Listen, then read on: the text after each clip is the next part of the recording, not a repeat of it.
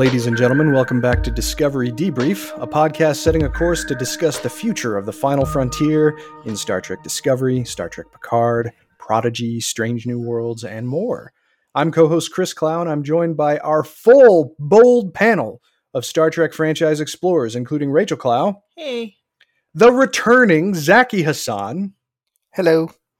And the one and only and venerable Mr. Cicero Holmes. I've got faith in the heart. inside joke. And uh, in, in this episode, we're also very pleased to be joined once again by the ultimate pop culture and sci fi archaeologist himself from the excellent YouTube video series Trekspertise, Mr. Kyle Sullivan. Kyle, thanks for coming back to us. Uh, hola, I got my degree at a community college. it counts. It still yes, counts. It still counts. And it's how you use it. So, yeah. all good.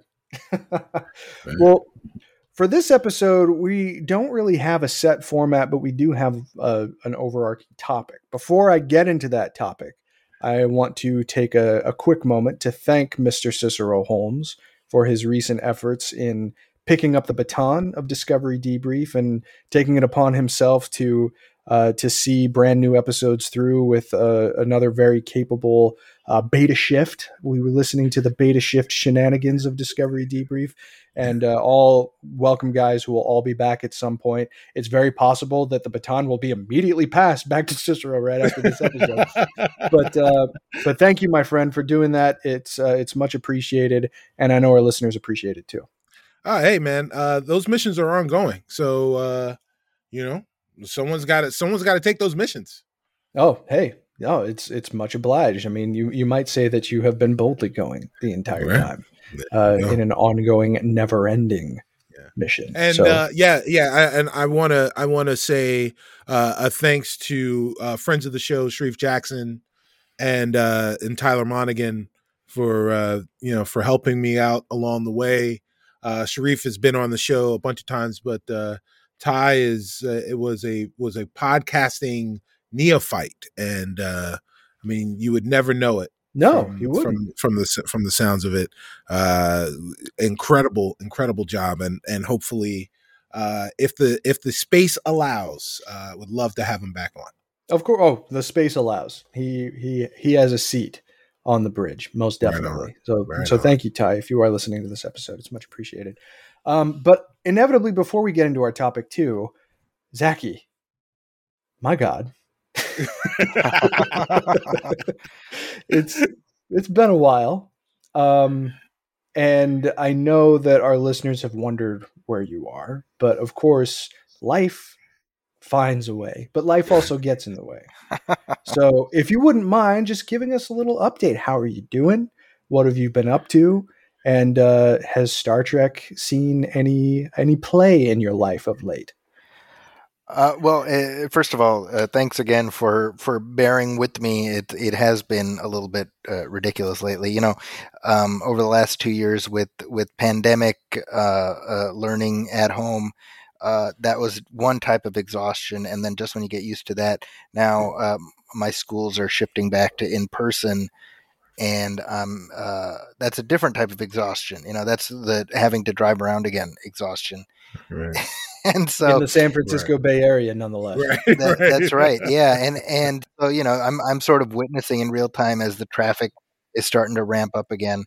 And that's kept me busy, and then of course, you know, um, I've been doing a, a, lot of writing for the for the San Francisco Chronicle lately, and uh, I mean, it's it's it's a good feeling to be busy. I always say this: I'd rather be busy than not. But man, sometimes uh, you're just like all you just want to do is sleep. You want to get like, like, sure. like yeah. seven hours of sustained sleep, and I, I, haven't had that in a while, and I, am very much hoping for that at some point. Yeah, and Rachel and I only have one child, so I can't imagine when you multiply that several times for you. That must be it's you know it's it's interesting because my my oldest he just turned 15 wow. and my youngest she's about to turn five right so there's the range between the oh yeah and and and and the, the one thing i'll say is having a 15 year old is really nice because you do get to delegate stuff hmm. and be like get your ass up you know, get, get do the dishes. Like, you know, you can do that, you know, um, throw the trash out, you know. And so, like, I've been enjoying that part of parenting. Yes. The, the delegation yes. part, uh, which I just have not been able to do. Um, and sure. and uh, as it pertains to Star Trek, I have to uh, plead guilty. I mean, I'm just so far behind. It, I, I've seen basically what I've seen is like the one episode of, of Prodigy with which was like the the reunion show, if you will. Uh, right. But other than that, I'm just I'm I'm just trying to find uh, you know minutes within minutes so that I can catch up on this stuff. Well, what do you think? What do you make of what you have seen of Prodigy? I know that you've only seen a sliver of it, but I, I imagine that your perspective might be a little more unique than the rest of us because of the ages of your kids. And a great focus of conversation between all of us on the panel right now has been who is this for? That's been a, yeah. a recurring theme from Cicero. But um, uh, curious if your kids have seen it, and also, of course, you know what what do you make of it? So I, I I've watched uh, a handful of of scenes uh, with my kids. My my 13 year old is is just not is not having it. He's like, no, that's mm-hmm. not Star Trek. Wow. And I'm like, hey man, stop being such a jackass about it. And he's like, no, it's not Star Trek. He's he's being a tool. And not my Trek. yeah, you know, and it's funny because because because to that point, like I, I'm like what I see of it, I'm like, well, this seems fine. It just doesn't seem like it's aimed at me. So like I'm and I'm fine with that. You know, there's plenty. You know, you guys know me. There's plenty of ice cream for flavors of ice cream for everybody. Right. Uh, but definitely my kid being like, nope, not digging it. I yeah, I I I acknowledge the point that you make, which I think is a good one. Like, well, I don't know who's watching it then. oh man, no, that, that, that that's interesting um, because uh, when we talked about Discovery, really in the first major way on the show, Kyle was the guest for that episode, and uh, Kyle, I think it's fair to say Prodigy, that you, not Discovery, yeah, Prodigy, yes, Prodigy. But Kyle, I think it's fair to say that you are. Uh, less convinced by the current iteration of the Star Trek franchise, at least predominantly. Um, but you enjoyed that first bit of, of Prodigy. How has it continued to hit you? Because you're more caught up than Rachel and I are. Um, Star Trek Prodigy is probably, in my opinion, the best Star Trek series of the last twenty years. Hmm. wow, high praise. Yeah, it's uh, it's it's such a different vibe. Uh, being a, a quote unquote adult slash kid show, whatever the hell that means. uh, because it, you know, it just had some had a lot of the same heart and character that you would normally get out of a Trek show. That I don't feel like is quite there in the same measure with the other live action shows. So I, I, I went into it totally skeptical, and it won me over. Is there a chance that you are going to do a deeper dive in a more formal setting of Prodigy? Yeah, um, probably, probably after a second season or something. Mm-hmm. After that Mando versus Disco essay, I'm gonna we're gonna pivot back to some other topics. I'm I'm cooking up a uh, Ferengi religion essay right now, which awesome. is going back nice. into some older stuff. But I think nice. I think the only way to talk about Prodigy in terms of video essays for Trekspertise is like why why does it work? Hmm. And I feel like I just got out of that conversation, so sure. I'm, gonna, I'm, gonna, have to I'm gonna have to marinate with that for a minute. Right. Yeah, yeah, I think that makes sense. Well, I'm interested. Uh, we we've got like four episodes left, I think thereabouts. Not even that. I think we have two. Oh, okay. Well, um, as soon as we saw Chakotay, I was like, oh wow, okay, this is an interesting tack to take. I'm sorry. Was, Rachel's. Blo- we have a camera on right now while we're recording this, and Rachel is like blocked from view, and I feel bad. But there's it's there's no way for me to sit and be in view of. The I'm sorry. Yeah, I'm not trying to. I'm. I'm not trying to do this. This is like just retrofitting my workspace to work for Discovery Debrief. But has um, everyone seen the Kobayashi Maru episode of Prodigy? I think yeah, uh, yeah, yeah, Well, yeah, that's yeah. the episode or yeah, yeah, portions of it that Zaki saw. Yes, that that is correct. Yeah. Yeah. All right. Yeah. So like, I, I didn't. I personally didn't think you could tackle that topic again in, in 50 years. Like you know, here it is. Here's it is. They're going to do the same thing again. It felt completely fresh, man. The whole Yeah. show does it. It surprises you. It comes up from behind. It's like, oh, nice. I'm. It's it's lovely. So, Yeah. so here here's my my question, and uh, I'm genuinely I'm wondering if they address if do they address that the simulation is from the Enterprise D, yet they are being attacked by Klingons, which chronologically doesn't work. Does this does it address that at all, or It doesn't address it. Uh, the impression I got was that in the 24th century, which is kind of where this show is taking place, like in the 2380s or something, Yeah. Right. Right. they just updated, you know, the presentation. okay? And and Kid went ahead and modified it some more by adding a crew. Um, Right. right. I, I just got the sense like it was still in the in taught at Starfleet Academy, which is amazing, you know, because it wasn't really that re- heavily referenced in the 24th century shows. Not really. No, no, we never actually saw the test take place in the 24th century, if I'm remembering correctly. So apparently they haven't updated the content of it in about 100 years. Yeah, um, you, you probably want to do that before the Klingons find out. Like, yeah, how did Worf take the wait, wait, we're doing what now? Oh yeah, that's funny. Wa- Worf, I, I would like to see what Worf's reaction was to taking the Right. test. I'm sure he did, but uh, no, it's well, it's cool. I'm glad that um, that everybody has enjoyed that, and of course, we've got a lot more uh, new stuff to look forward to. But let's shift topics to the reason that we're all here, because one of the new things we have to look forward to is actually absent of the current direction of the TV shows. So let's get into it.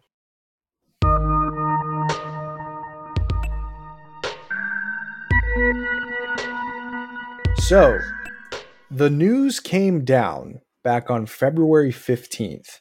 Paramount had decided to make an official announcement that said that uh, the original Kelvin timeline cast of uh, the Star Trek from 2009, Star Trek Into Darkness, and Star Trek Beyond are going to be coming back for a new film that's going to start shooting by the end of the year.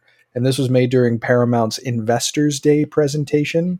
So, you know, they had to put on their their their best Sunday suit and, and make a case for why everybody and their mother should sign up for Paramount Plus in addition to other things.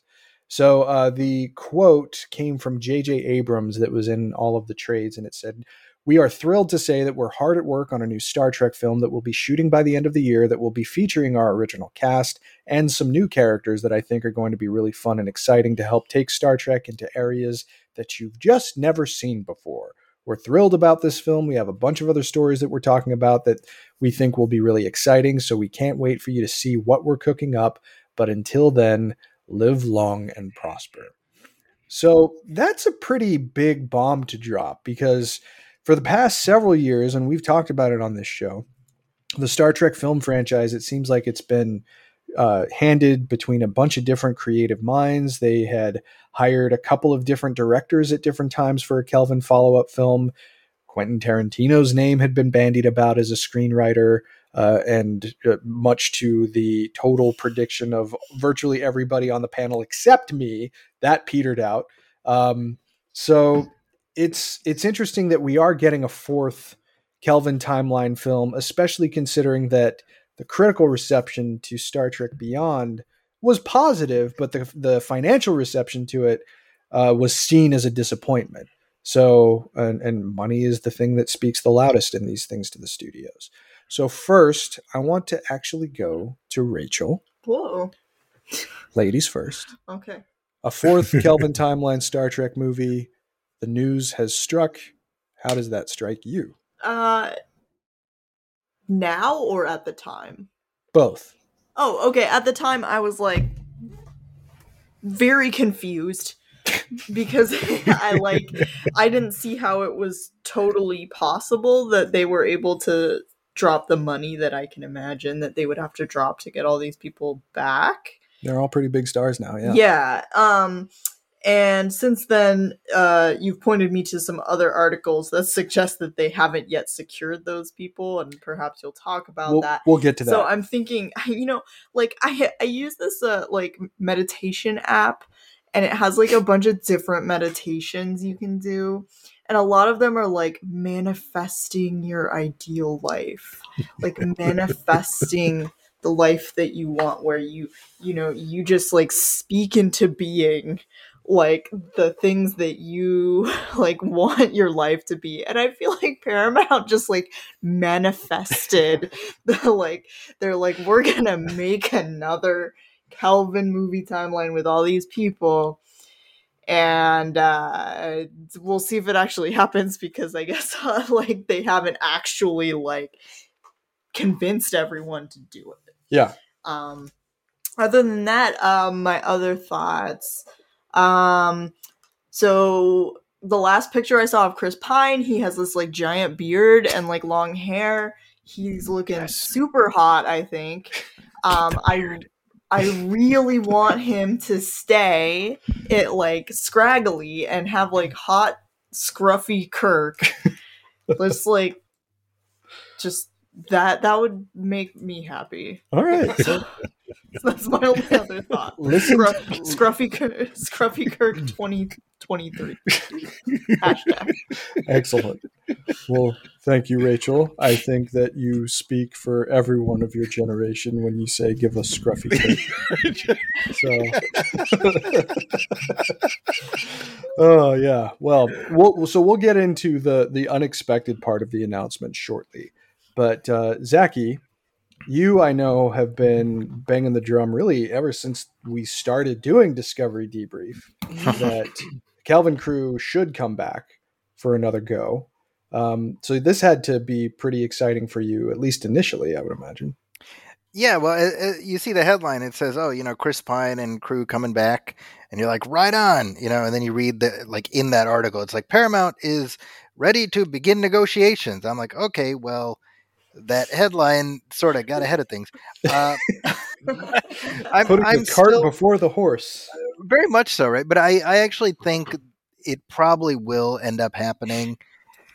And I guess just mark this moment in time if I look like a jackass. But uh, I think Paramount just sort of putting it all on Front Street, it sort of puts the onus on them um, to sort of get it done. And I, you know, uh, the the initial article mentioned how they had done like focus group testing and found that there was still an audience for this crew. And I, I have to imagine the the sort of the counterpoint that was offered for uh, for the the people being focus grouped was like a brand new thing with the Star Trek label on it.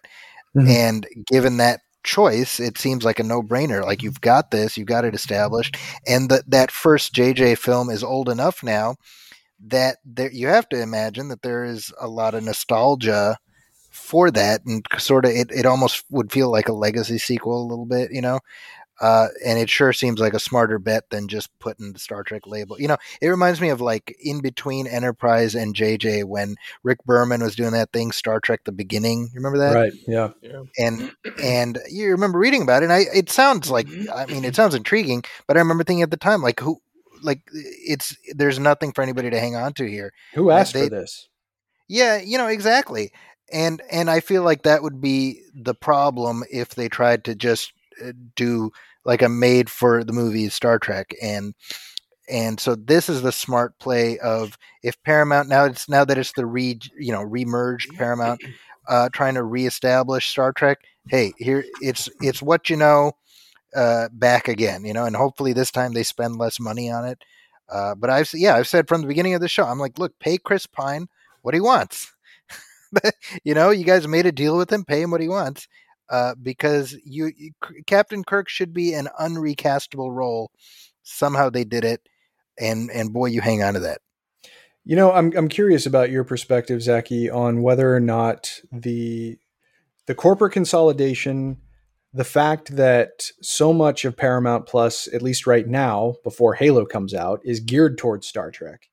Does that have anything to do with the equation of of wanting to light something up for the silver screen again? What do you think? Oh, I, I don't think there's any doubt. Yeah, I mean that was always the problem, right? Is that f- for the duration of the previous three movies, Paramount was licensing Star Trek from CBS.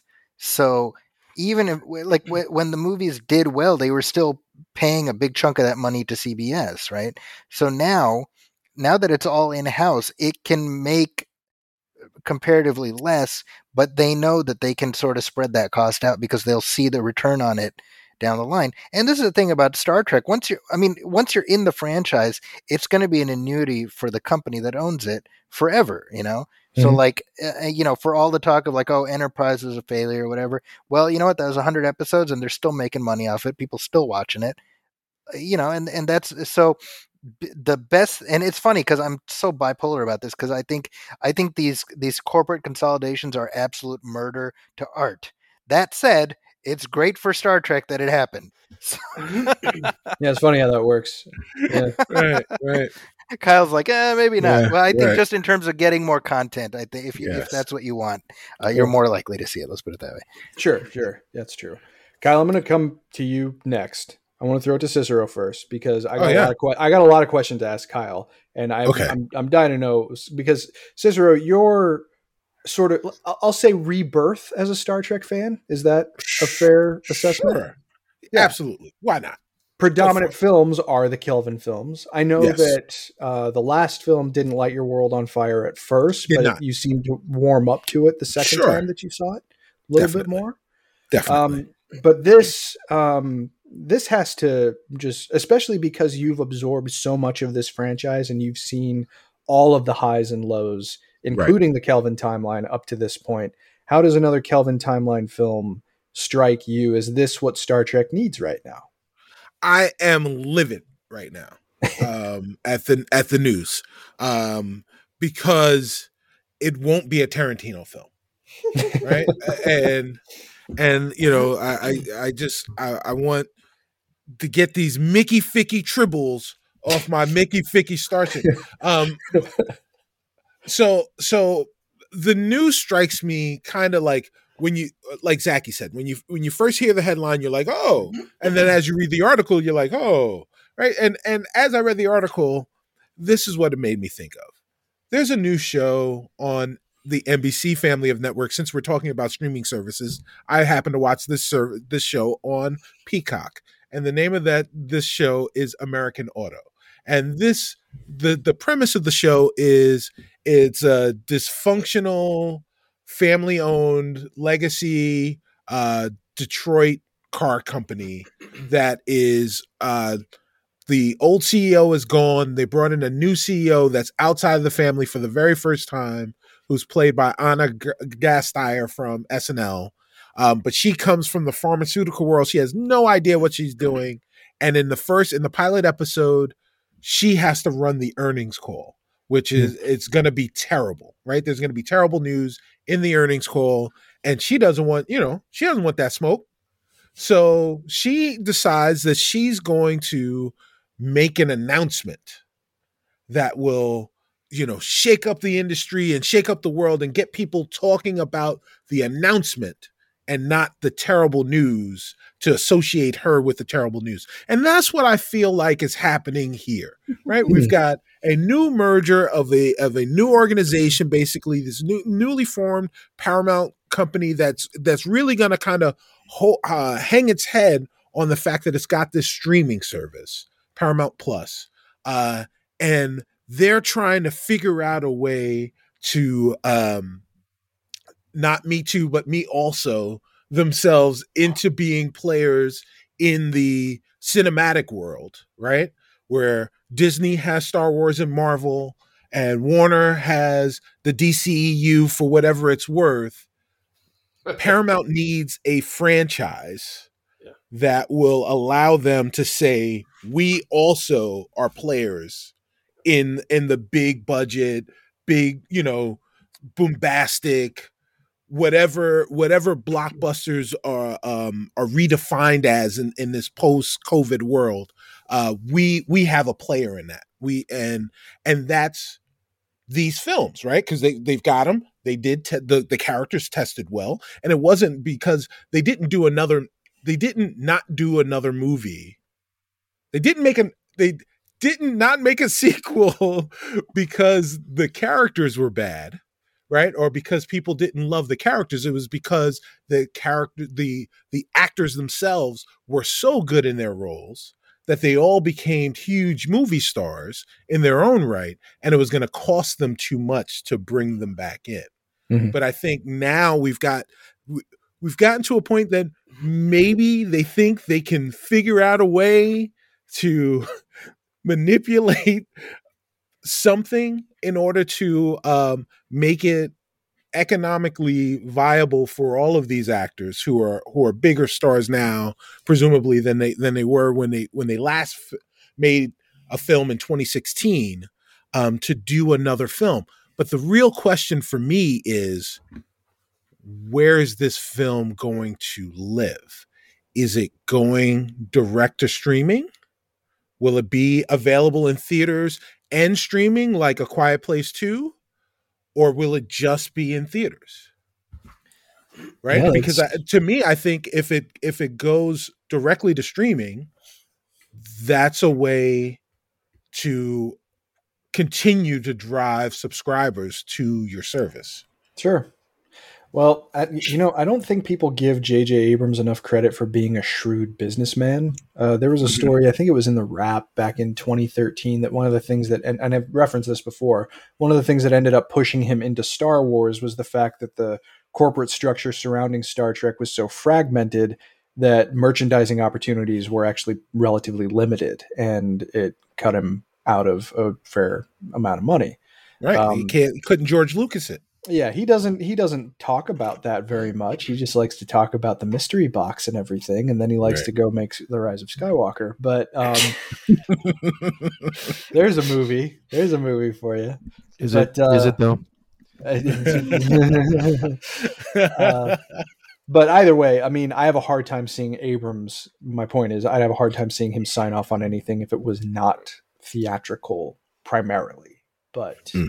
remains to be seen but as always, much appreciated.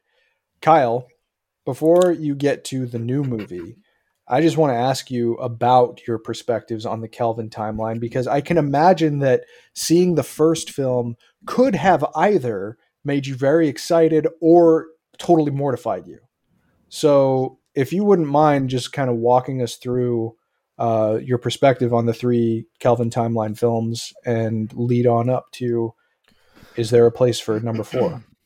Uh, yeah, the 2009 film got me really excited. Uh, trailer was awesome. Uh, it was like a whole brand new spin. I was there for it. They they were speaking to me.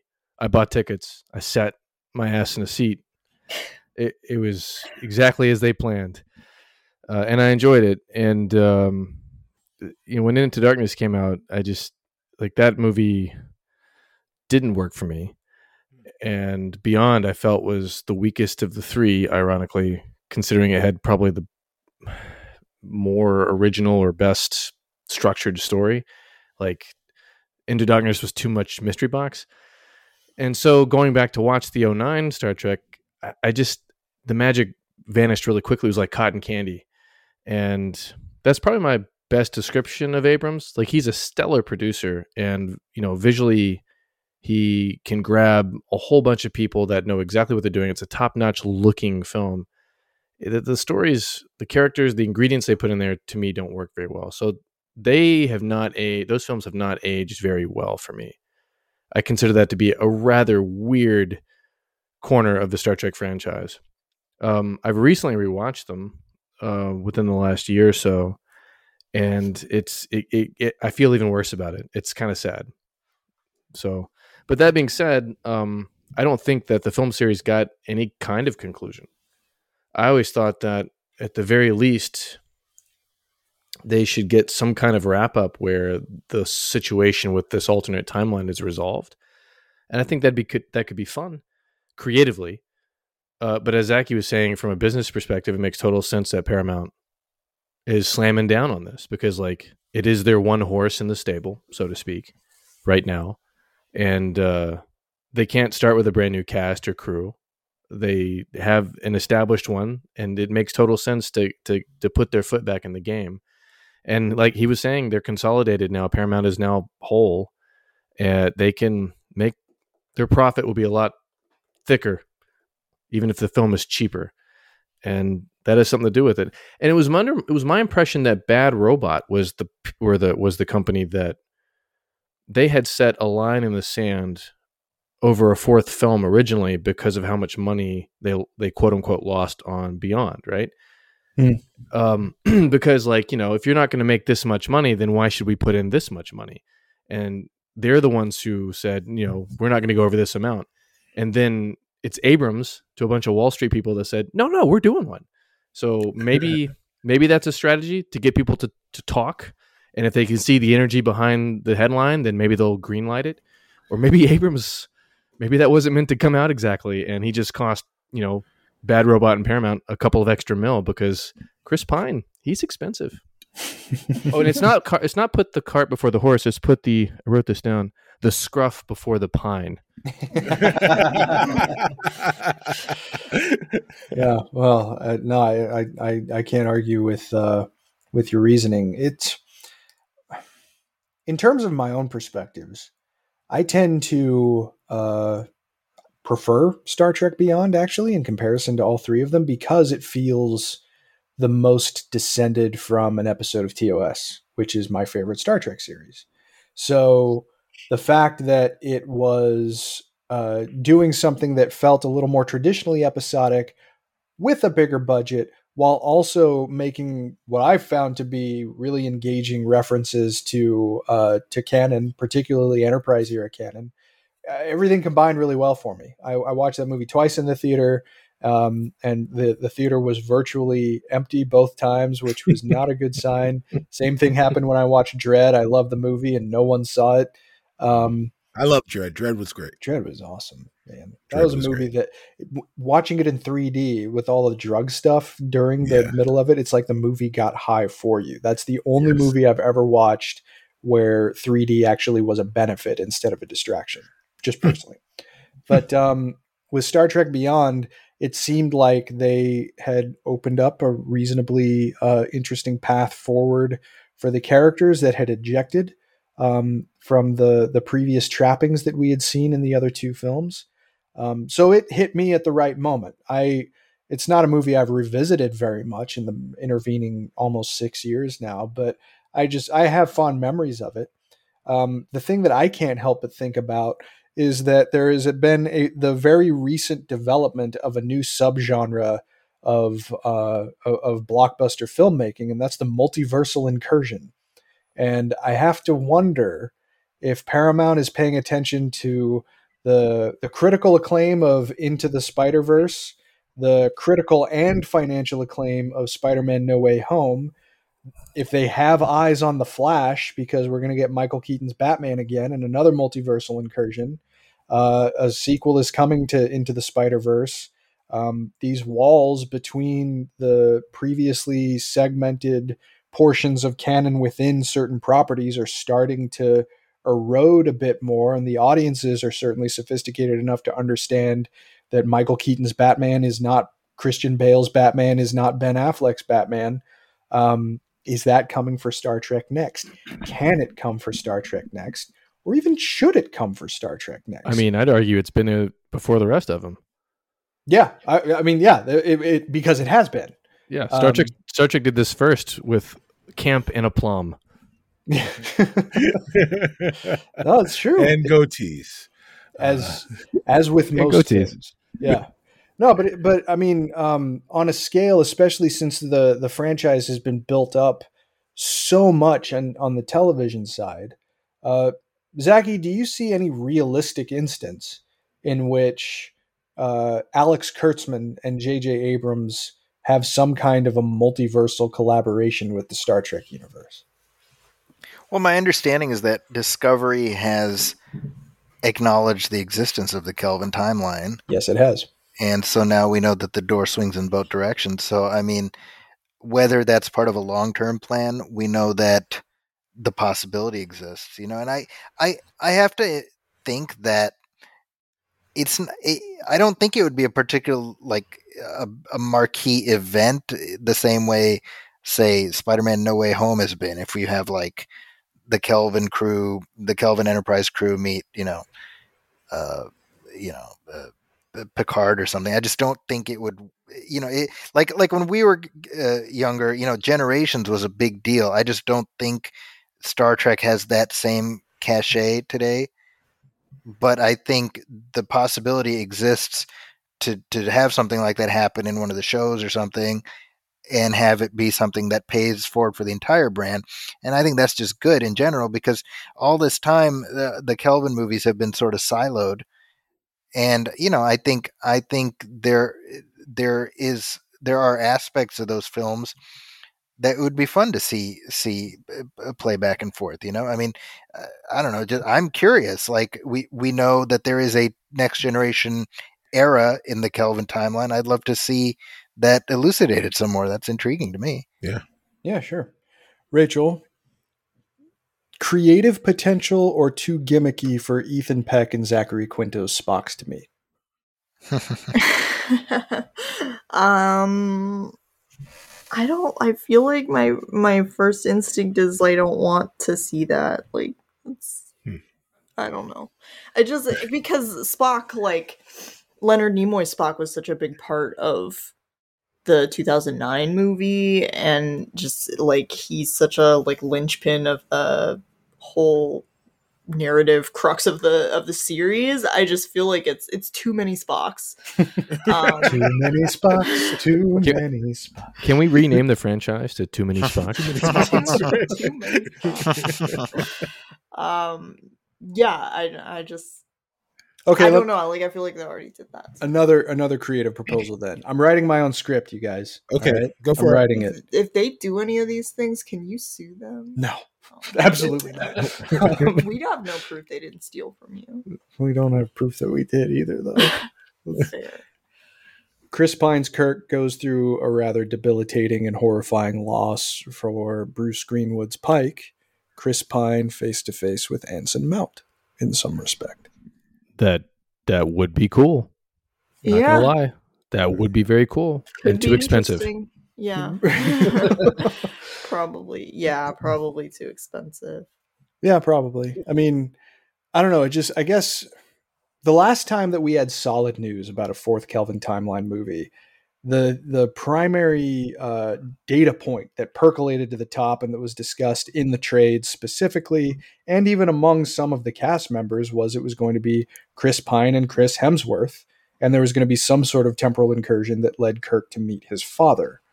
Uh, can that be uh, appropriately expanded to accommodate a multiverse? That's what I guess that's my general question to the panel. Star Trek Generations 2. Transporter Boogaloo. Yeah. and, then, and Kirk dies uh, like with a bridge again somehow. Hey, some things tragically never change. Um, my, my impression my impression from watching what the Star Trek franchise has been doing lately, they're taking a lot of notes from from other blockbusters. They want yeah. to play in that field. If yeah. there is a fourth movie, they're going to make damn sure that there's enough hooks in there that they can springboard a whole bunch of other stuff. If they can 100%. cross over or reference the current shows, oh, they will. I think they will. If they could hint at another feature film, I think they they're not going to squander their chance to try and expand. It's sure. a it's a McDonald's. You gotta you gotta build McDonald's, right? Right. You got right. Yeah. Right. Well, uh, Cicero. Yes. I know you're another big Star Wars fan. Yes. I actually don't know how you feel about the Rise of Skywalker. Um, you mean the uh Seinfeld finale of Star Star Wars films? Well, there um, you have it. Um, no, it's fun. I mean, like one of my best friends, huge Star Wars fan, loves the yes. Rise of Skywalker. We are like two rabid dogs trying when we fight over the last jedi because i love that movie and he yeah, just absolutely yeah, hates it yeah um but i think that it's generally observable that the critical reception to the rise of skywalker was mixed at best yes uh, and i don't think jj's used to that he hasn't really talked yeah. about it in the years since and i don't really blame him but as a big star wars fan yourself Right. Um, and with the critical acclaim that I know that Abrams had become accustomed to, yes, is he motivated to let this cook in the oven a little bit more if it actually comes to fruition? Um, I, I think he's motivated to make something that makes people stand up and pay attention. Right. And I think Kyle's analogy of cotton candy is is very, very apt because this isn't going to be very popular, but I love the Avengers. I love the Avengers film. I don't think the story's good. Um, I, I I think it is. It means it means more to me than the film is good to me. Uh, in just just in the sense that I know going into that film that there was just a lot of doubt that it could actually be accomplished at that at that scale. And the fact that the feet like that the fact that he didn't fall on his face was enough to make it seem oh okay. But the fact that you like stood up and cheered and smiled and and and uh you know, laughed and cried and stuff like that, and had an enjoyable time with your as you were stuffing popcorn in your face, made you feel like, or at least made me feel like, damn, this was a hell of a movie. And um, in retrospect, it wasn't a hell of a movie. It was a fun film, and I think the Star Trek films were fun films. The Force Awakens was a fun film, but not a good film. Yeah, it's he's very kinetic. Like right, the visuals right. pop. They're so much fun yes. to look at. Yes. Um and and that is that that is um something that I think you know like it, it's it's almost like he's a showman he is a showman jj is a showman right he's he's pt barnum uh in in a sea of of uh non PT Barnums, right? Like he he comes out and he he just he gives you something and you're like, "Oh man, that was great." But wait a minute. But oh yeah, you know what the hell with it? It was great. Um and I think that he'll be able to do that again, right? Like he'll be able to give us something that is the Star Trek sci-fi equivalent to a Fast and Furious movie, right? Ah yeah. Right. And yeah. and you know, we're gonna go uh, a quarter sector at a time, live our lives a quarter sector at a time, and uh, and then you know when it's when it's done, we hit credits, we say family, and we get ready to reset it and do it again. You know, in a couple of years. Sure. Zaki, um, considering the the circles that you travel in and how much uh, you have to observe just in in your writing uh, in terms of the film industry, uh, is the Rise of Skywalker's critical reception, do you think, hanging over J.J. Abrams at all? And what I actually don't know if I've ever even asked you what you thought of that film. I I I'm somewhere between uh, Cicero and and your friend. I uh, I'm like there's parts of it that I really like. I think there's parts of it that could have been better, but I'm just sort of I've I've reached a point when it comes to these sequels where I'm like, you know, my experience with Star Wars is so wound up and tied up with those original three films. I'm never expecting anything else to make me feel that way. And so I'm like I'm like okay, well this is Star Wars but it's something different. So I just sort of take it as that, you know. And I, have said this before, and I, and this is not meant as like a, a cop out, but I mean I experience uh, I experience this other stuff through my kids, you know, and they sort of take it at face value and I appreciate that they're able to do that. You know, right. uh, I I grew to appreciate the prequels through them, and I feel like 20 years from now we'll probably have something similar happen with the sequels, where the kids who grow up with them just like them for what they are. I think, uh, unfortunately, I mean, the, the original sin of the of the sequel trilogy is that they didn't sit down with a clear map of like where it was headed and how it was going to end up, and that's such an obvious thing. Like, how does how does nobody at the decision making stage say, "All right, uh, how does this thing end?" You know, Right. and and so JJ, I mean, what happened is is JJ made movie one or movie seven, and then he headed for the hills, and he's like, "Hey, have fun figuring that shit out." And then and then and then they come back to him like, "Hey, so funny story, you got to wrap it up." And then he's like, "Oh, damn." Right? and and and it shows, right? I mean, you can see the seams. But you know, Yeah. honestly, what I say about about Rise of Skywalker, like the the the the complaint about uh, Rey and her parentage and all that, and I, I what I said at the time, and I still feel this way. I'm like, if the bar is Return of the Jedi in terms of like sort of ridiculous family reveals, um, as far as like Leia suddenly being Luke's sister, I'm like, well, this is like in that same neighborhood, and we're all fine with Luke and Leia because that's just something we grew up with. I feel like eventually people are going to be fine with Rey being whatever she is, except that we have to think about Palpatine having done it at some point.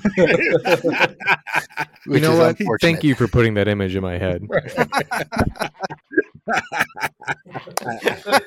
Power. Good. Oh, Palpy. So Well, I, I, I, I, Strike me down.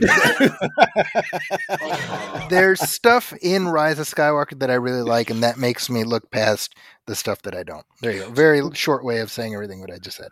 so in, in knowing that and just in, in terms of your own perspective but also in, in the perspective shared largely by the general critical reception do you think that's informing any of what abrams might do in whatever capacity he ends up serving in star trek 4 That's a good question. You know, I I think that JJ is cognizant of what a what a shit experience Rise of Skywalker was. I don't think he walked out of that going, "Well, that went well," right? So, I- you know what I mean. So I feel like, if anything, he wants to ensure that he's never in that position again. Right? That should be like job one. Make sure he's not being just given a bag of flaming poop and being told, "Hey, do something with this," you know? throw it in the river Yeah. no you can't you have to hold it you have to hold it until the end oh man no He's- it's He's Yeah. rich. He's rich. He just hire a writer this time. Don't, don't, don't, don't write it yourself, Abrams. Just hire Well, somebody. But I mean, But I of get, the, Skywalker. I get the Chris- credit. Chris Terrio, uh, you know, wrote the script, and he's he's not a bad writer.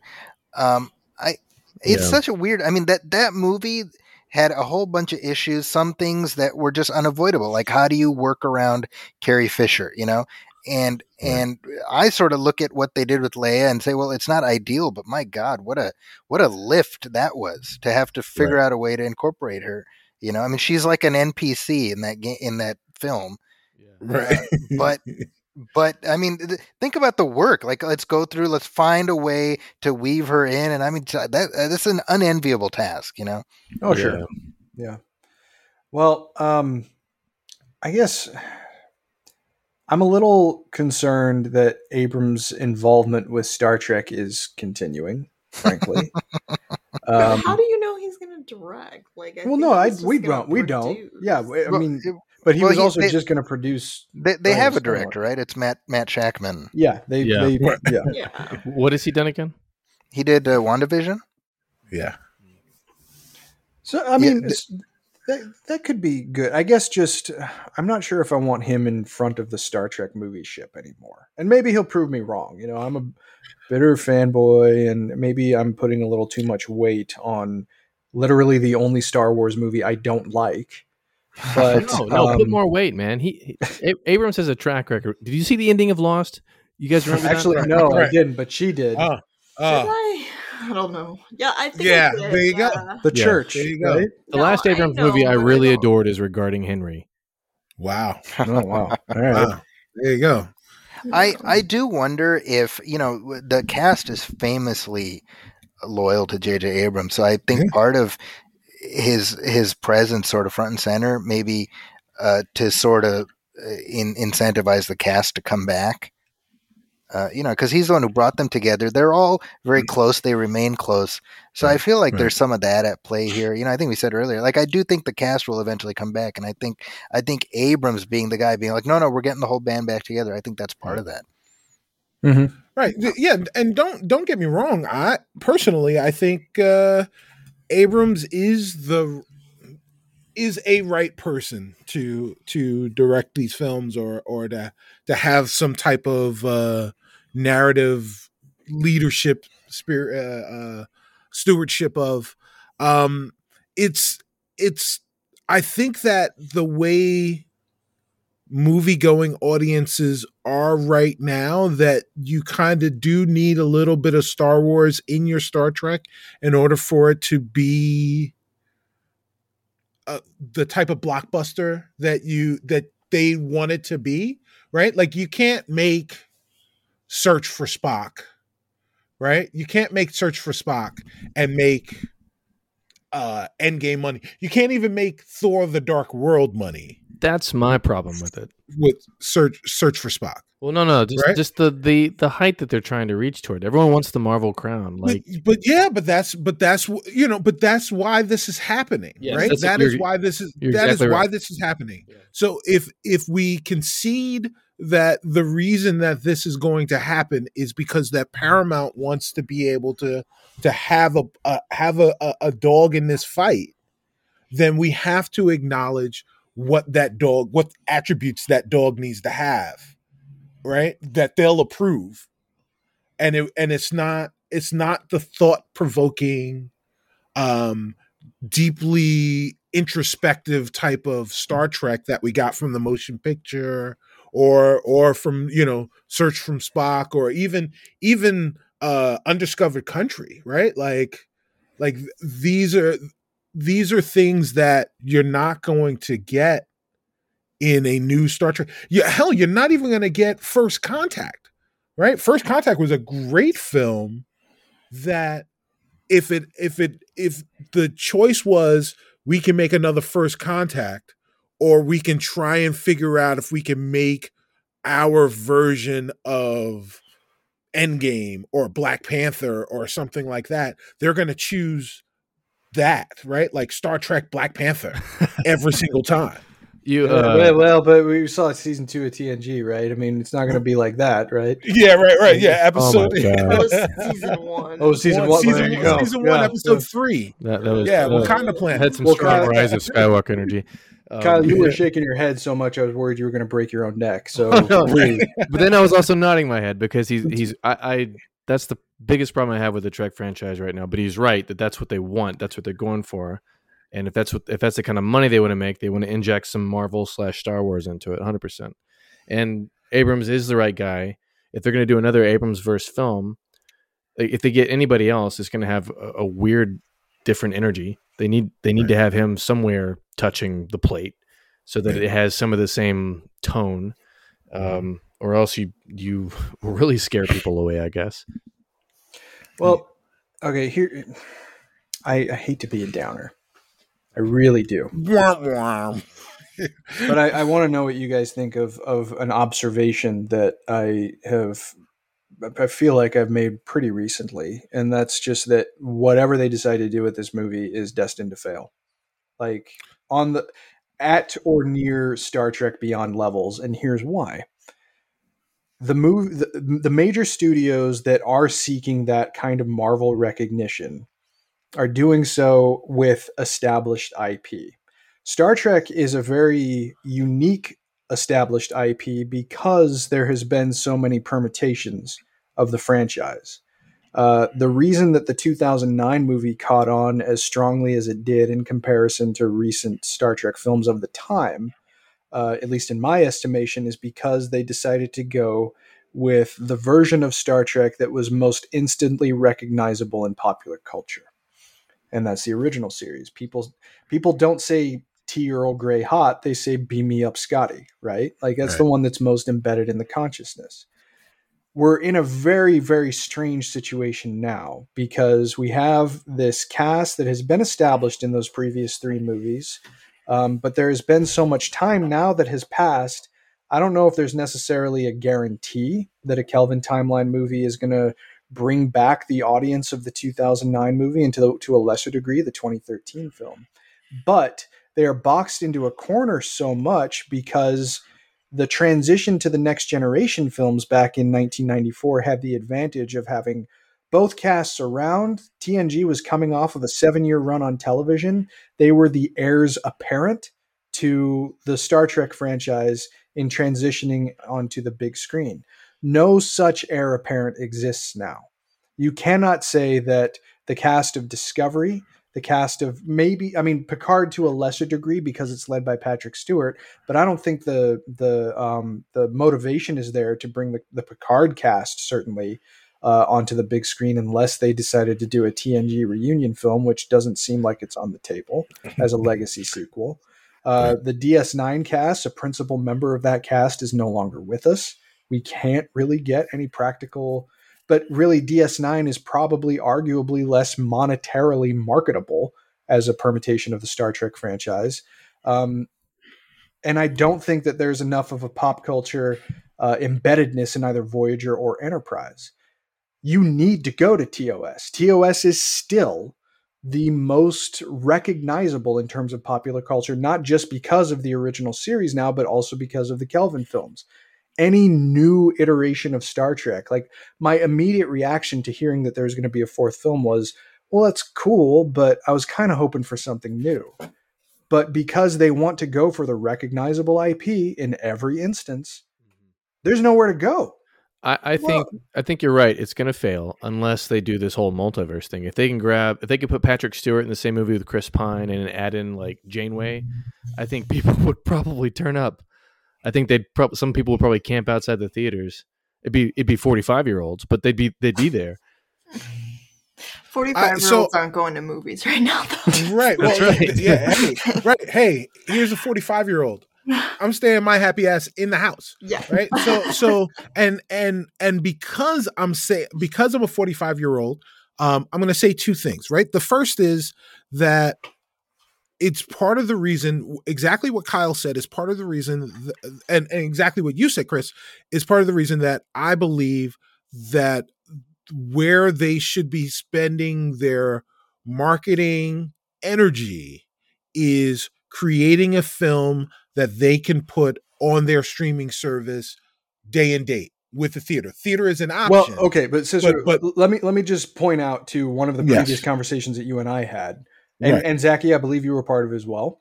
Um, we all had seemed to agree, like in the immediate aftermath of Star Trek Beyond, right when Discovery started, is that right. Paramount needs to scale back. Like they can still make money, they just won't make all the money right. if Star Trek films cost half as much and come out in November. But right. that's traditionally where a lot of the major audiences for Trek films in eras past, admittedly, but those movies made money to the satisfaction of the studio at the time. Why must they aim at two to three hundred million dollar films when the franchise has historically been supported very well? By going a little bit smaller and working within those restrictions. Because you don't you can't make those movies now like the like and and have them be a theatrical success. Like it's just not happening. You, you I, can't go to the the the like movie studio party right? Where where you guys are having your your party and and and they're they're lighting their cigars with hundred dollar bills. There's an and, exception and, to this rule. I just thought okay. of it. There's an oh, exception oh, yeah? to this rule. A movie that oh, was made on a very comparatively small budget with a recognizable IP that made a boatload of money. What are you talking about? Joker. Joker did it. Joker was made for what, like fifty million dollars, and it ended sure. up getting close to a billion dollars. And I mean, granted, there's a lot of things moving in that movie's favor in terms of right. like, the performance and uh, and the mystique that was created around its production and the fact that the character is very uh, associated with uh, with now mythological performances well, stemming Star from Heath Trek Ledger. No, but it's recognizable, and there's no reason to think, at least I don't believe, that it couldn't have solid success on a smaller budget. No, yeah, but I, they're I, not making they're not making Worf, right? They're well, not no. going to make right. They're not going to make much uh, as all of us would want it. By the way, right, right, right, right. They're not going to make uh Khan yeah. the film, right? They, I mean, they a, could a, a two-hour movie of Worf's existential crisis after murdering Gowron. Make that movie. Yeah, well, I'm already but, there. But but but right, but but that is but see, but that stuff that you can make and put on, on your Paramount Plus. on, on Paramount Plus, right? Just Yeah. like this film. And if you if you make the film a a uh big budget for streaming, like f- perfect example, uh that stupid Will Smith film Bright that Oh, yeah. that he- that was on Netflix, Yeah. right? That had a pretty sizable budget for a Netflix film. If you could use a similar style budget for the a Star Trek film starring Chris Pine and uh and Zachary Quinto and uh you know Zoe Saldana and you know and all of these people that are recognizable and, and bankable you're going to get people to sign up for your service if they're not already part of your service And that's the ultimate thing that Paramount wants. And that's Sure, the ultimate Paramount thing that Paramount sure. wants, right? Yeah. They want people to continue like that is so and that's what I keep talking about like there is a new kind of uh, uh financial idea about how f- like what a successful film is because they're they're starting to see like all right I can try and sell my my movie to go into the theater but really what it's all about is this this streaming service you need a streaming service you need subscribers you need recurring revenue Yeah, I'm I, I'm on the ground in productions. I, I I aspire. I work. I just got off this really cool samurai film. Um, nobody's talking about theaters. Everyone wishes we could.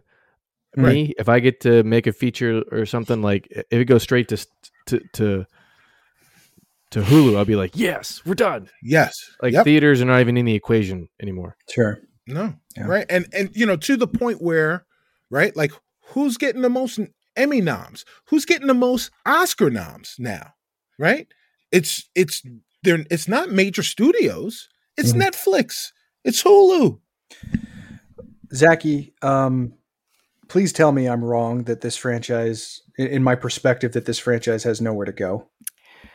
There are always possibilities, Chris. oh, that was excellent. Hey, we could remake the Gorn encounter and put Chris Pine in there, right? That'll put some butts in Nice. seats. if they already did that in the video game that came out in 2013, and they did it poorly. But I I- should forget. I, I feel no like uh, you know the the history of of this franchise has been one of taking really big swings and maybe it doesn't succeed and then coming back a couple years later with something different and and uh, you know turning death into a fighting chance to live right? I mean that's what star trek 2 was. It was a tv movie that was so damn good they were like we got to release this to theaters. Um, right. so I feel like with this new film, the way forward, in my opinion, is to tell a a smaller scale story that has big emotional stakes, something on par with Wrath of Khan, as opposed to whatever Into Darkness is trying to be, and and sort of play the long game in terms of you know maybe it's not a massive blockbuster theatrically, but make a movie that that you spend enough that it it it can do all right in theaters without embarrassing itself, and then and then you know because it's Star Trek, they it gets to be part of uh you know the catalog and they get to keep making money off of it for for decades to come you know that's i i would i would hope the you know rather than you know holding up the studio for money you know maybe they come to some kind of agreement where it's like take a little less money up front get a cut of the gross you know the the, the deal making that has to happen i i feel like that would probably be necessary Mm. uh, because uh, to the point that we, i mean you know pretty much everybody in the cast has an asking price that's substantially more than like what you know uh, like with the old movies it was really we got to get nimoy and shatner and then you know george takei will show else. up no disrespect to george takei but right right you know what i mean i, I think here everybody's got Oh an asking my. price now you know Yeah, right no, that's right. Sure. I, I think it needs some fresh blood, and I, I'm I've, I've gotten more jaded in, in my old age, and I think that Star Trek Two is a really great analogy. Like that was it was a completely brand new team. Harve Bennett had never seen an episode. He watched the whole series. Uh, you know, the the director of that film came in kind of fresh with his own ideas and just sort of poured a new vintage in the bottle, and we've got this vintage. Abrams verse and the Kurtzman era are all of a piece. It's a particular vintage, and we've been with it for long enough now to where we all have our own opinions about it. If a fourth Abrams verse movie comes out, half of the fans will probably be like, "Yeah, maybe I'll see it." We're we're at that stage, and half of us would be Mhm. really excited. I was really excited about the Noah Hawley film that they were talking about uh, because it would have been completely, you know, a different vibe, and I'm I'm ready for something different personally. And I don't I don't know if And Star Trek Four is is- going to do it. And that is why we need a Tarantino film. It would be different. Say what you will. It will be different. Oh, boy. Did you read oh, the I article did that you- came out last week about? Did you read the the the the premise? I mean, it sounded pretty awful. right? Really get out of No, here. no, it, it was a, he was going to turn into a gang. He, wa- he his the episode he referenced was the gangster episode of piece the of the series. Yeah, he wanted to do a piece of the action. Like, Yeah. no, That- man. That doesn't seem like something you blow up into a movie, But it was going to be like a half hour sequence where they're all playing Fizzbin. Yep. oh man, wait for the dance break. Are you kidding me? This is What did Spock use the Tarantino N word? What? You know, I was about to say, just waiting for somebody in the Enterprise crew to say the N word and be like, okay, all right, Quentin, come on. Oh, Listen. geez. listen, it's his own fault. He he makes this s- very similar style of movie every time he's out. every time. and you, that's his Every brand. time. And then he's going to show up Yeah. for. St- I know he can do different things. He directed an episode of ER. It doesn't Right. feel like a Tarantino movie. Um, he can. He can CSI, he did also.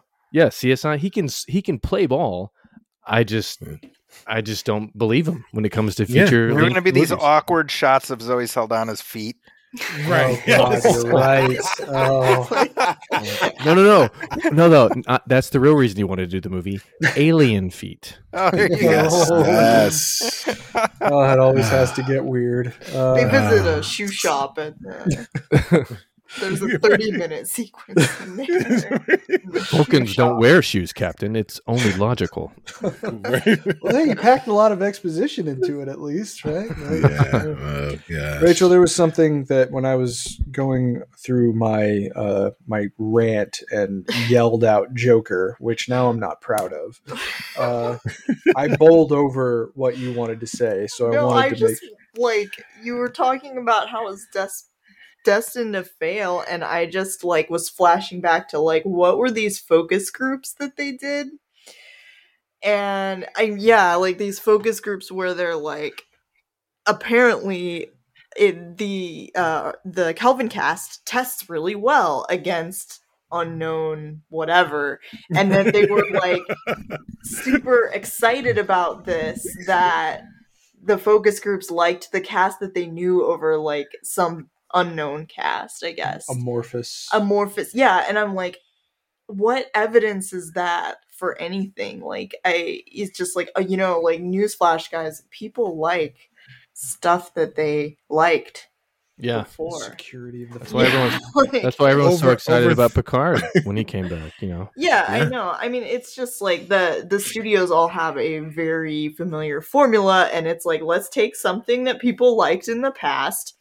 and we're gonna make it into an action movie, even if it wasn't an action movie. Ghostbusters, or, or, or turn it Wow. or turn it into a comedy like Baywatch or something. Right. I guess. Uh, yeah. Um, How would you how would you feel, Chris?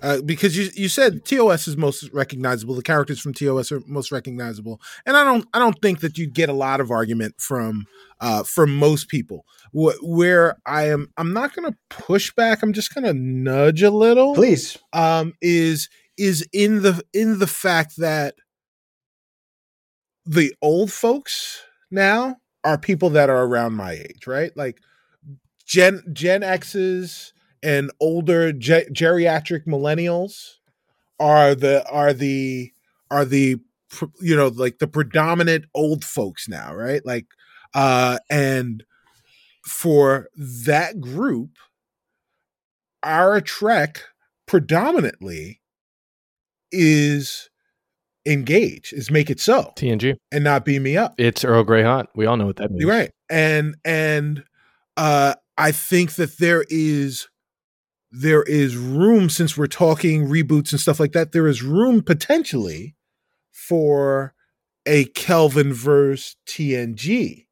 How would you feel about that? How would you feel about the TNG cast being rebooted? I'm not inherently against that as long as uh, there there is a new perspective that someone can potentially bring to it. Like I don't think that's something you go to JJ Abrams for. No, That no, no, no, not at all. I mean, I, I the TNG characters are uh they're really great and and probably arguably far better developed than the TOS characters are. Yeah, they have more yeah, time on television. Seven, seasons. Yeah, Yeah, the, the, um, the more the more time on television, I think, is critical to the development of those characters and their films aimed to be deeper character studies. Some of them succeeded, some of them failed. Half of them succeeded, half of them failed. I think that's pretty safe to say. Mm. Um, even though I like Insurrection more than most people, but uh, surprise. it's an episode. It's a feature length episode. That That's can cool. be used as a flotation device. Okay, I'm just Look, it was a huge. I've said before. no, no, on the own it, own it, man, own it. right. Yes. If you Huge like it, you like it. There was during the, a TNG movie that took place during the Dominion War. Like if that movie was be, if if all of the same machinations for Star Trek existed in this moment with this blockbuster climate, the third TNG movie would have been a Dominion War crossover, and it would have been awesome. But we didn't get that, you No. know. But that's neither here nor there. A Kelvin verse TNG is a concept with promise as long as someone can bring the the appropriate aptitude for it. I wouldn't even begin to guess who you would even get for Jean Luc Picard Tom now. Hardy. He's the right mm. age. it's true. Is he? yeah, Yeah. Uh, Yeah. Patrick Stewart was like forty something when he started Right. in 86, Oh my 87. god! I, I Right. guess you're right. Well, Yeah. Or, or James McAvoy. There you go. Yeah, there you go. There you go. Get it once. And- Right. But you know, the, He's contractually obligated to have Patrick Stewart. Stewart. and I mean, in terms of like next steps, look, the TNG cast, we're fortunate in that they're all still around. Um, and I don't think it would take a dump truck full of money to get them involved in a new Star Trek film. But I just don't trust Paramount with that kind Yeah. of a legacy sequel. It always just seems like whenever the the pieces are present and you could do it, they just decide to do something different. Yeah, And um, I mean, even if a legacy sequel involving the TNG cast, potentially alongside the Kelvin cast, that would be something I could probably get excited about. I still don't know if TNG is as embedded, even now, as TOS, even among members of your generation. There's just there seems to be something that's stylistically popular about the 1960s that is not, at least currently, as much as popular as the 1980s. Like there's an aesthetic that is predominant, and even with these longer lived franchises, including comics franchises, like they sell comic covers from the 50s and 60s on t-shirts and posters and they do the same thing for Star Trek and you don't see mm-hmm. that as much when it comes to unless you're talking like the X-Men like the X-Men are just in their own little world right, Right. 80s X-Men is definitive X-Men for good reason but um I don't know I mean it's not a concept I'm inherently against but uh I guess I just want to see I, I want to see the stewards of the Star Trek franchise aim higher because the franchise deserves nothing less than that. It it, yeah. it is not just another action movie franchise. There is a beating heart at the center of it, and the best Star Trek gives service to to ideas in addition to being exciting. That's all. The, the Star Trek, perfect Star Trek, is the marriage between those two things. Something that can make you think while getting your blood pumping. And I'm just not sure uh, if they have a path in that direction at the moment. I, I think that this potential fourth Abrams verse film, like the paradigm of how Trek produces movies, is gone now. Like a TV show that cast graduates to the silver screen, like that's all dead, and they're taking a real big swing on the formats that they're involved in now. If they're going to play with another film, they're going to have to really swing for the fences, whatever they do. Yeah. Yep, agreed. Not sure, not sure what you can do. Yeah, but not to end things on a down note. Uh, I would be very, very happy to be proven wrong. You know, like even if it's a movie that comes out and I don't necessarily like it all that much, but it just hits it out of the park in terms of box office dollars and popularity, that will fuel more Star Trek. So I'm okay with that. Uh, if it leads to even if the if I don't think the movie is very good, if it leads to potentially better narrative content at some point down the road and reinforces the confidence that the owners have in it, that's still a good outcome. Um, because there's just a kind of storytelling that you can do with Star Trek that you can't do with anything else. So more Star Trek is always going to be preferable to less. Mm-hmm. Yeah, that's my that's my take. Does anybody have anything to add before we dismiss for the night? Oh, please, Kyle, go ahead. Uh, Star Trek 14, Too Many Spocks. a, a, a, a, Netflix multiverse, choose your own adventure. Wow, ambitious! Sign me up, Zaki. Is there any any final word you want to leave, and and potentially to to dash my cynicism because you're good at that, and I would be more than happy if you were capable of doing that tonight. well, I I I'm not certain that that it's destined to fail. You know, I I think going back to what I said earlier, I think there is a lot of residual goodwill that uh, this cast has. That I think there has been enough time now that were they to come out with it again, eh, the key here you, you got to budget it modestly. That's really going to be the ball game. But I feel like there is enough of this. Like, hey, you know, it's been a while. Like we miss those guys. I feel like people would go see it mm-hmm. uh, enough to justify the effort to, to make it happen, you know? Sure. And, and I, I, you know, when you think about it, I mean, it's been long enough as far as like switching things up, uh, you know, going to, to what, what Kyle was saying about having a, uh, an entirely new approach. We're, we're obviously not getting that, but I'd like to see, you know, visually, you know, a new set of uniforms that look closer to the, the the the the Trek two and beyond movie uniforms. You know, something that acknowledges mm. the passage of time. I that's what I'd like to see. Mm. Is we're past the five year mission, and essentially do eh, you know eh, do the reunion movie. What what brings these characters back together? That's what I want to see.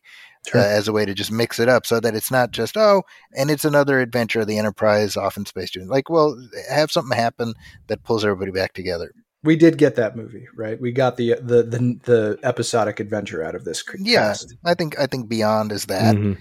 And uh, now, I mean, again, it's crazy when you think about it because from 09 to to now, assuming this thing comes out next year, that's that's longer than the TOS movie era.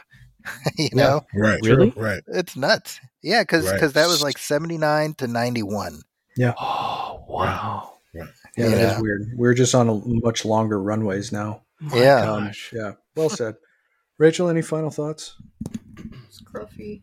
Scruffy. Scruffy Kirk. One vote for Scruffy. yeah. Scruffy's gonna I, die the way he lived. on, a uh, on, a bridge.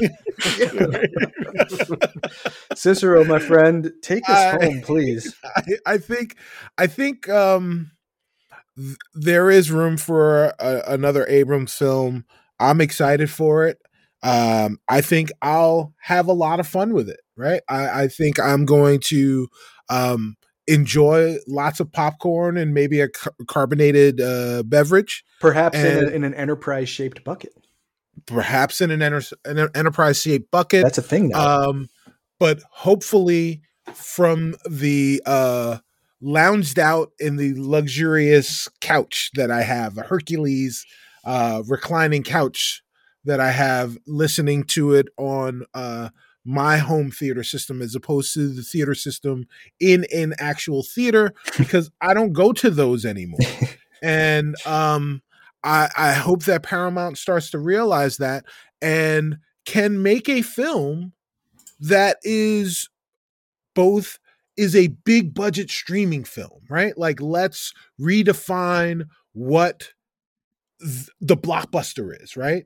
And we can start clamping down. Like, we don't have to make $400 million right. films all the time, right? Right? Um, we can make $150 million blockbusters if the medium is is more intimate. Mm-hmm.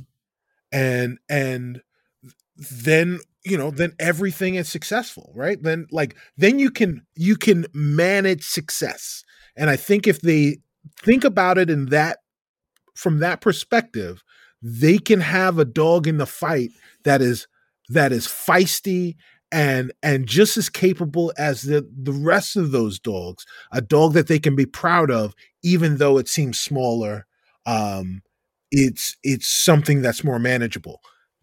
Also this here's not not a star trek thing but but we'll say this. They do that. Paramount plus becomes a success. That halo show becomes a success. Then you talk about the halo cinematic universe being available on paramount plus as well already renewed for season two. nice. Yeah. All well, right. Paramount, well, if you're listening, I can make your movie for 50 million. Contact me. right. I'm ready. My body's ready. He's, there you go. He's right there. And he's right there. He, he could do it. Absolutely. Right. Too many Spocks. right. All right. Well, um, that was a great conversation. Zaki, thank you again for, for coming back and joining us. Uh, and thank Kyle, you. thank you once again for joining us. Thank um, you. It, it's always a good time when we can get our full panel back together, and hopefully we can yes. do it again uh, very soon. But that is going to do it for episode 66 of Discovery Debrief. We hope you enjoyed the show, and if you did, please like and follow us on our social media channels. And if you'd be so kind, we'd also appreciate it if you wrote a review for the show on iTunes or Facebook. It only takes a minute, and we'll be happy to read your review on the air when it's posted If you have any questions, you can follow the show on Twitter at DSC Debrief, where you can also find all of our individual Twitter handles. And feel free to send us questions through Twitter, our Facebook like page, or by emailing us at hailingfrequencies at discoverydebrief.com. Please be sure to set your courses for this feed for future episodes, the soonest of which is likely to be led by the venerable Mr. Cicero Holmes. And be sure to join us as we convene next time to discuss the increasingly diverse future of those bold adventures into the final frontier. Please do yourself and your families a favor and get yourself vaccinated. As always, though, until we meet again, please go boldly, my friends.